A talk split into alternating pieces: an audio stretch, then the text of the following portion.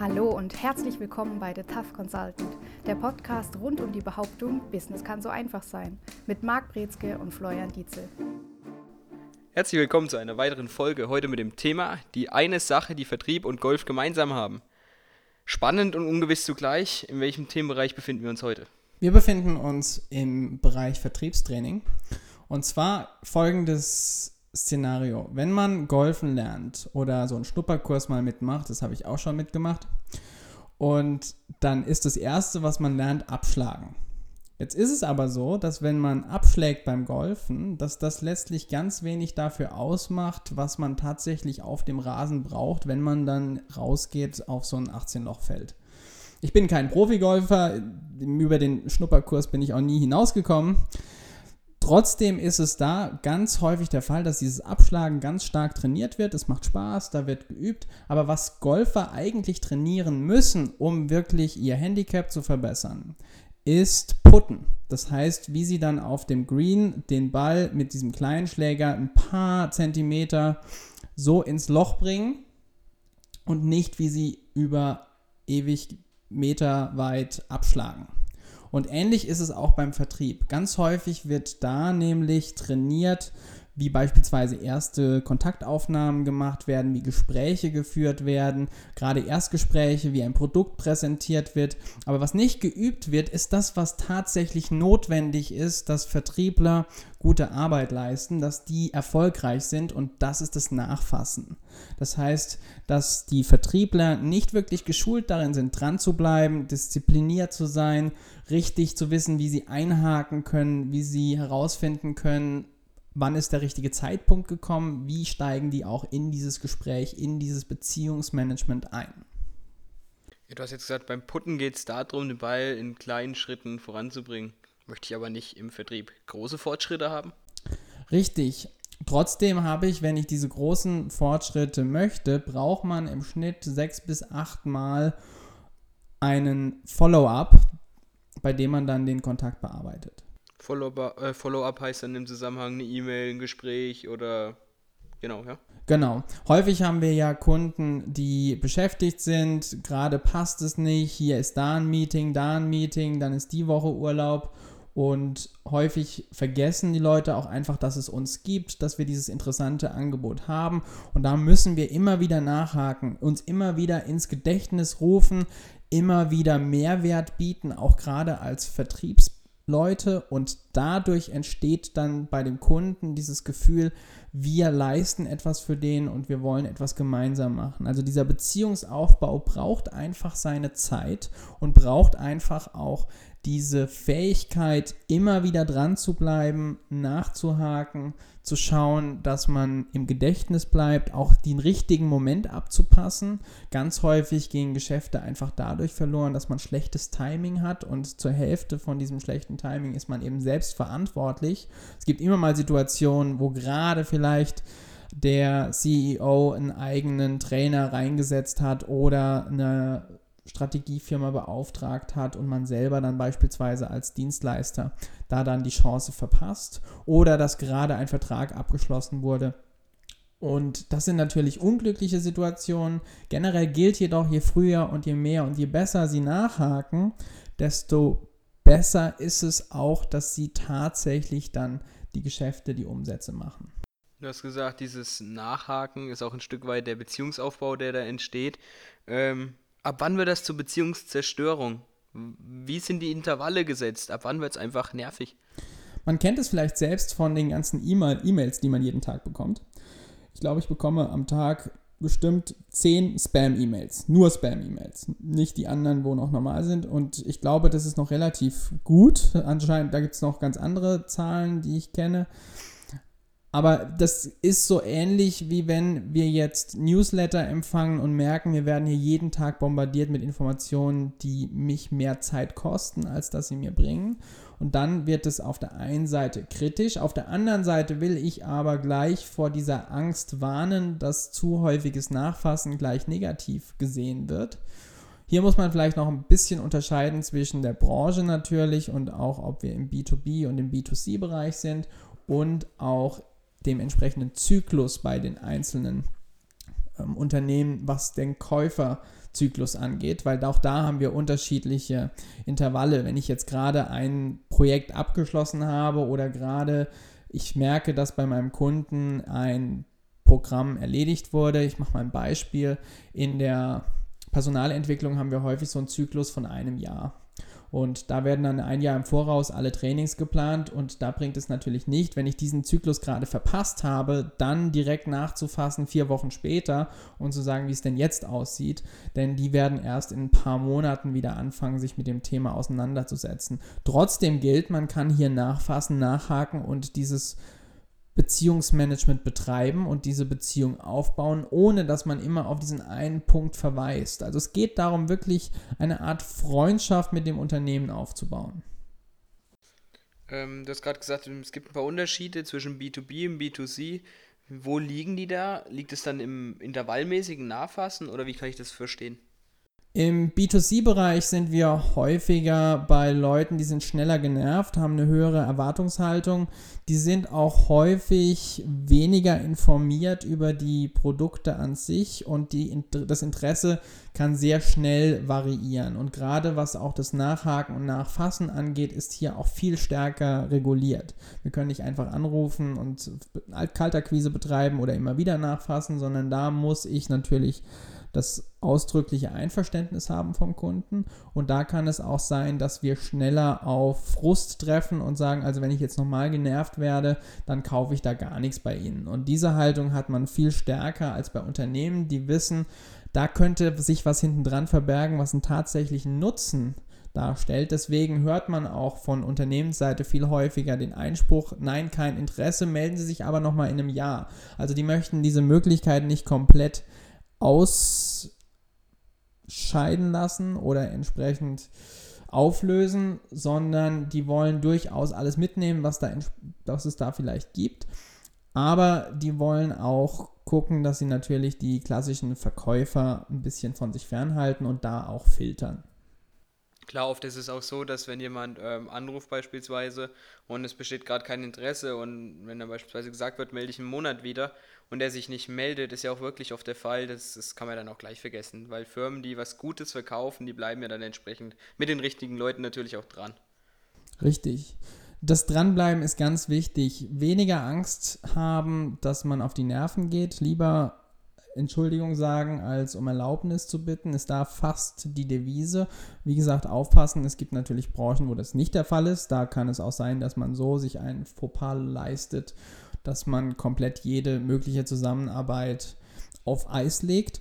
Aber generell ist es so, lieber ein bisschen häufiger nerven, lieber ein bisschen stärker dranbleiben.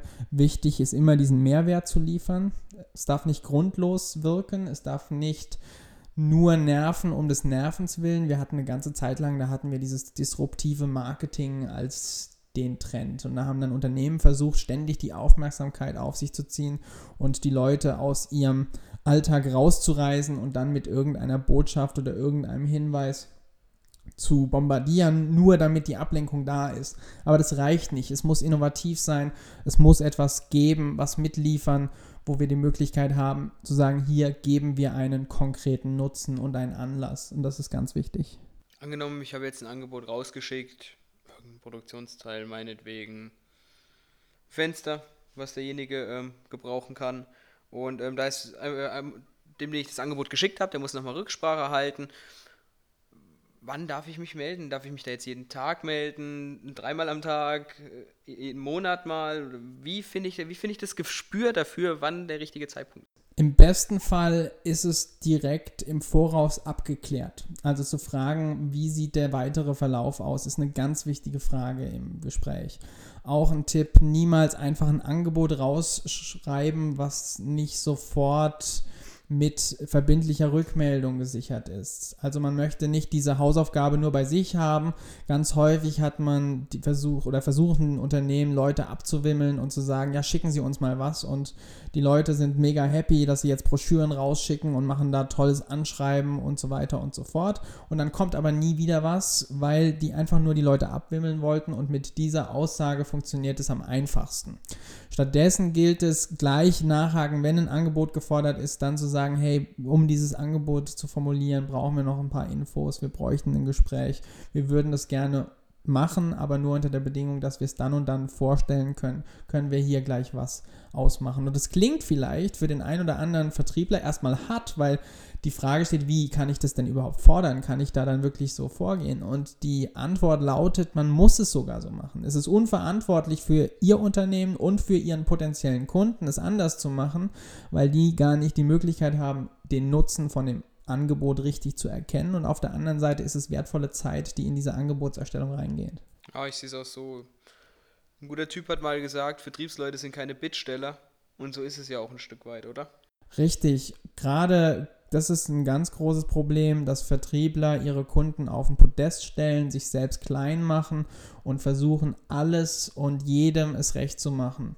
Und das scheitert. Stattdessen zu wissen, wer man ist, dass man einen Nutzen bietet, anbietet und auch sogar die Führung übernimmt. Das ist das, was die meisten Kunden auch wollen, dass sie als Unternehmen Verantwortung übernehmen, den Kunden an die Hand nehmen, zeigen, wie es funktioniert, die komplette Customer Journey als grundsätzlicher Reiseführer verstehen und dann die Leute mitnehmen, zu sagen, hier ist die Möglichkeit, das Produkt kennenzulernen. Hier gehen wir über die Angebotsphase.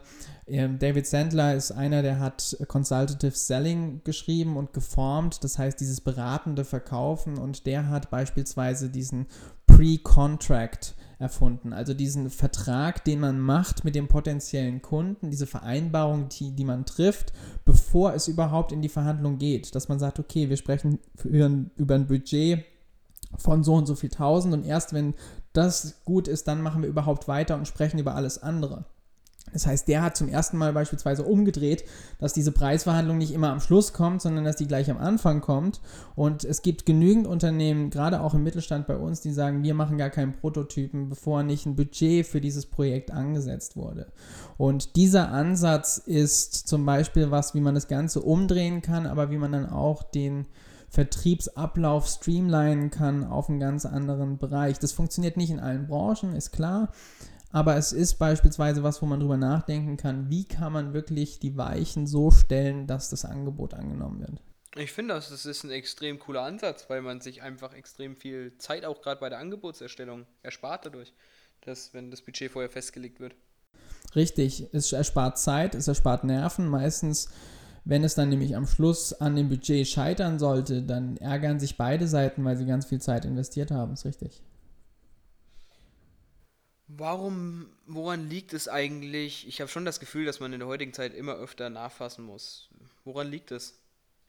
Es hat mehrere Gründe. Einerseits hatten wir noch nie die Situation, dass Mitarbeiter so beschäftigt sind, so bombardiert werden mit E-Mails, mit Anrufen über Medien, Facebook und sonstigen. Wir hatten noch nie eine Fülle von Informationen zugänglich und uns bombardierend wie zuvor.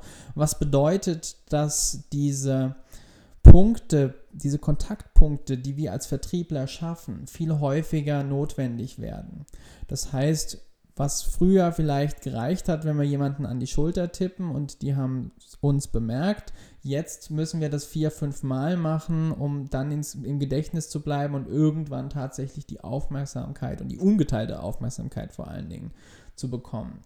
Und auch die Gefahr, dass man die Leute weniger erreicht, ist häufiger geworden. Wir haben jetzt viel mehr, gerade in Zeiten von Homeoffice, auch die Situation, dass nicht alle Informationen immer überall verfügbar sind, was auch hier manchmal einfach ein logistisches oder ein infrastrukturelles Problem darstellt.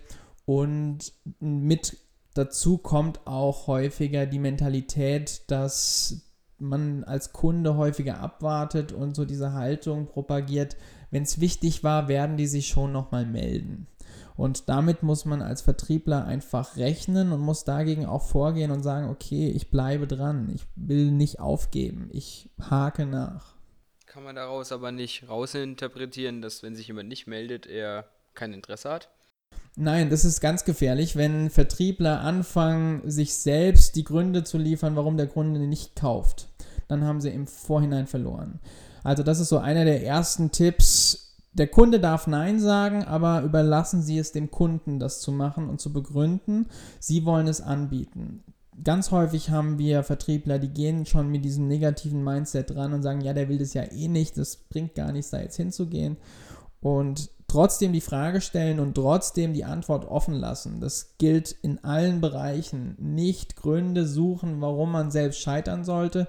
Geben Sie anderen die Chance, diese Gründe zu finden und nehmen Sie selber die Gründe in die Hand, die für Ihren Erfolg oder für den Abschluss, für Ihr Produkt, Ihre Dienstleistung sprechen. Ja, es ist ja auch, auch wirklich so. Erstens, das Schlimmste, was einem passieren kann, ist, ist wirklich ein Nein. Und das ist ja eigentlich egal. Wie du immer so, so schön sagst, jedes Nein ist ein, der nächste Schritt zum Ja und irgendwann kommt das ja. Ähm, genau. Wie, wie sah das früher aus? Früher war das dann entsprechend alles lockerer. Oder ähm, man hat dann angerufen und dann hat der Kunde gesagt, okay, nehme ich oder nehme ich nicht?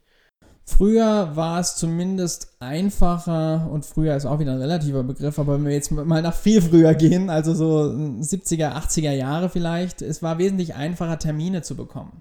Also es war wesentlich einfacher, direkt beim Kunden zu landen, das Gespräch zu finden und auch damals war es hart weil wir hatten keine Mobiltelefone, es gab kein LinkedIn oder Xing, wo man die Leute finden konnte. Das musste alles recherchiert werden. Das wurde häufig über Direktmarketing gemacht, über Zeitschriften und Anzeigen und Werbebroschüren, Journale etc., Kataloge, die dann so zum ersten Mal verwendet wurden das war ein ganz anderer Prozess überhaupt, jetzt vom Marketing gesehen, an diese Lead-Generierung zu kommen, an die Adressen zu kommen. Aber wenn man die dann hatte und die dann abtelefoniert hat, dann war es tatsächlich auch anstrengend, weil auch die Möglichkeiten mit E-Mail-Kontakt schnell mal was schicken, schnell mal was zu machen, war ein viel langwieriger Prozess. Und deswegen nicht einfacher, sondern auch da anstrengender und langwieriger. Heute haben wir viel mehr Möglichkeiten, die Vertrieb einfacher gestalten. Trotzdem ist, sagen wir mal, diese Schwelle gesunken, beziehungsweise die, die Disziplin ist ein bisschen zurückgegangen, was man an sich selbst als Erwartung gestellt hat. Es gibt den Film, den ich immer wieder empfehle, gerade im Vertrieb, ist Glenn Gary, Glenn Ross. Und da ist so eine Szene, an die ich gerade denken muss. Die haben dieses Telefonat und dann geht es um die Frage nach, wir wollen einen Termin vereinbaren. Ja, passt heute Abend um 8 oder morgen früh um 6 oder um 7. Also dieses, dieses Verhältnis hat man nicht mehr, dass man sagt, okay, Schlaf wird überbewertet und wir wollen den Kunden um jeden Preis und dieser Druck, sondern man hat da einen ganzheitlicheren Ansatz. Aber trotzdem gilt, natürlich haben wir auch viel mehr Regeln zum Glück, was Vertrieb angeht. Trotzdem gilt, dass hier häufig auch so ein bisschen der Trend durch die Technologie gegeben wird, dass wir unsere Geduld verlieren. Wenn wir eine E-Mail senden, dann wollen wir die sofort sehen. Wenn wir ein Programm runterladen oder ein Update haben oder was über einen App Store kaufen, dann wollen wir das Ding sofort haben. Dann wollen wir nicht 14 Tage warten. Wir werden schon ungeduldig, wenn Amazon mehr als drei Tage braucht für ein Paket. Und diese Situation führt dazu, dass wir auch im Vertrieb ungeduldiger werden. Für Beziehungsaufbau ist es aber gravierender oder ein gravierender Fehler, dass wir da dieselben Ansätze haben, dieselbe Erwartungshaltung. Wenn ich jetzt telefoniere, dann habe ich heute Nachmittag den Umsatz. Und das funktioniert nicht. Dann ist es ja so eine Sache angenommen, ich bin Vertriebsmann und habe dann meine ähm, 200 Kunden, die alle ein Angebot bekommen haben und ich muss die nachfassen das muss ich mir irgendwo notieren, weil das kann man ja schnell vergessen. Je öfter ich nachfassen muss, umso mehr steht ja da drin. Dann ist ja mal im Kalender Farbkasten, oder nicht? Richtig, deswegen gibt es gute CRM-Systeme, die gab es früher auch nicht. Also man braucht diese Möglichkeit. Wir hatten vor kurzem Kontakt mit einem Kunden und haben gesagt, die haben einen älteren Mitarbeiter, der nutzt dieses neue CRM-System ohne Ende, schreibt alles rein, weil er einfach weiß, was für ein Mehrwert da drin steckt, was für ein Informationsgehalt da weitergegeben wird, was da an Möglichkeiten drinsteckt, auch dann nachzuhaken und sich nochmal zu vergegenwärtigen, was für potenzielle Ansatzpunkte man hat für Vertrieb. Und die Möglichkeiten sind enorm gestiegen auch da gilt häufig, haben wir im Außendienst so diese Verteilung, das sind nicht diejenigen meistens, die besonders gerne genau detailgetreu Dinge eintragen. Das ist auch ein Training, eine Fähigkeit, die muss geschult werden, die muss geübt werden und auch das zu erklären und das zu, zu zeigen, wie da dann beispielsweise der Nutzen wieder rausgezogen werden kann. Das ist auch was, was noch zu kurz kommt im Training. Jetzt zum Abschluss der Folge nochmal metaphorisch zurück zum Golfplatz. Was ist der Schläger, was ist der Ball, was ist das Loch im Verkauf, im Vertrieb? Das ist eine gute Frage. Also der Schläger beim Vertrieb wäre definitiv die eigene Motivation. Der Ball ist das Gespräch, das man sucht, der tatsächliche Kontakt, den man mit dem Kunden hat. Und was war das dritte noch? Das Loch. Das Loch, das ist natürlich der Umsatz, der Abschluss. Und das muss gefüllt sein, entsprechend dann auch. Richtig. Perfekt. Gibt es noch was von deiner Seite aus, was du den Zuhörern mitgeben möchtest? Einfach dranbleiben. Das ist das Wichtigste, dass man nicht zu früh aufgibt. Man weiß nie, wie viel Zentimeter weit weg man ist vom Ziel. Ich erinnere mich, als Flo bei mir angefangen hat und ich hatte häufiger das, das Thema, was war es? Irgendwas war, was ich öffnen wollte, irgendein Glas war eine Situation, an die ich mich gerade erinnere. Und dann habe ich geschraubt, geschraubt, geschraubt, ging nicht auf. Ich habe es dem Flo gegeben und dann sagt Flo, ja, das hast du jetzt aber schon ziemlich aufgeschraubt. Und ich habe einfach zu früh aufgegeben. Und dieselbe Situation haben wir im Vertrieb. Einfach dranbleiben. Man weiß nicht, wie viel Millimeter noch fehlen, dass das Ding tatsächlich aufgeht oder dass der Umsatz. Im Zweifel dann der andere die Lorbeeren, ne? So schnell geht's dann auch. Das war's für diese Woche. Gerne Fragen in die Kommentare schreiben. Ansonsten dann vielen Dank fürs Zuhören. Bis zum nächsten Mal. Und das war's wieder mit The Tough Consultant. Bei Wünschen, Fragen oder Anregungen schreiben Sie eine Mail an service at mbinspirations.com oder erhalten Sie weitere Infos unter www.mbinspirations.com.